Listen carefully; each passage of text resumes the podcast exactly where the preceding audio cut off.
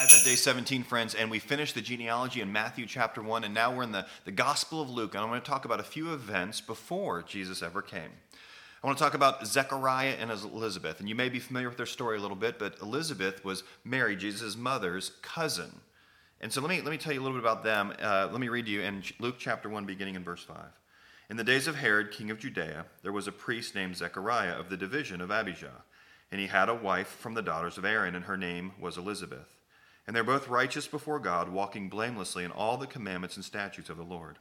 But they had no child because Elizabeth was barren, and they were both advanced in years. What I'm going to share with you is now this couple, godly, she comes from a line of priests, and Zechariah is a priest uh, uh, of the Lord, and um, they they are blameless before the Lord. Doesn't mean they're sinless, but they they walk in the ways of the Lord. So you would think they would have everything. All the blessings would be theirs of, of what we would see in this life, and yet they had no children. Friends, just because we follow God, just because we follow Christ, doesn't mean everything is going to be perfect, or at least the way that we think it should be. You would think if any couple on the earth was going to have kids, especially be able to raise a whole bunch of them, you would think it'd be a couple like this.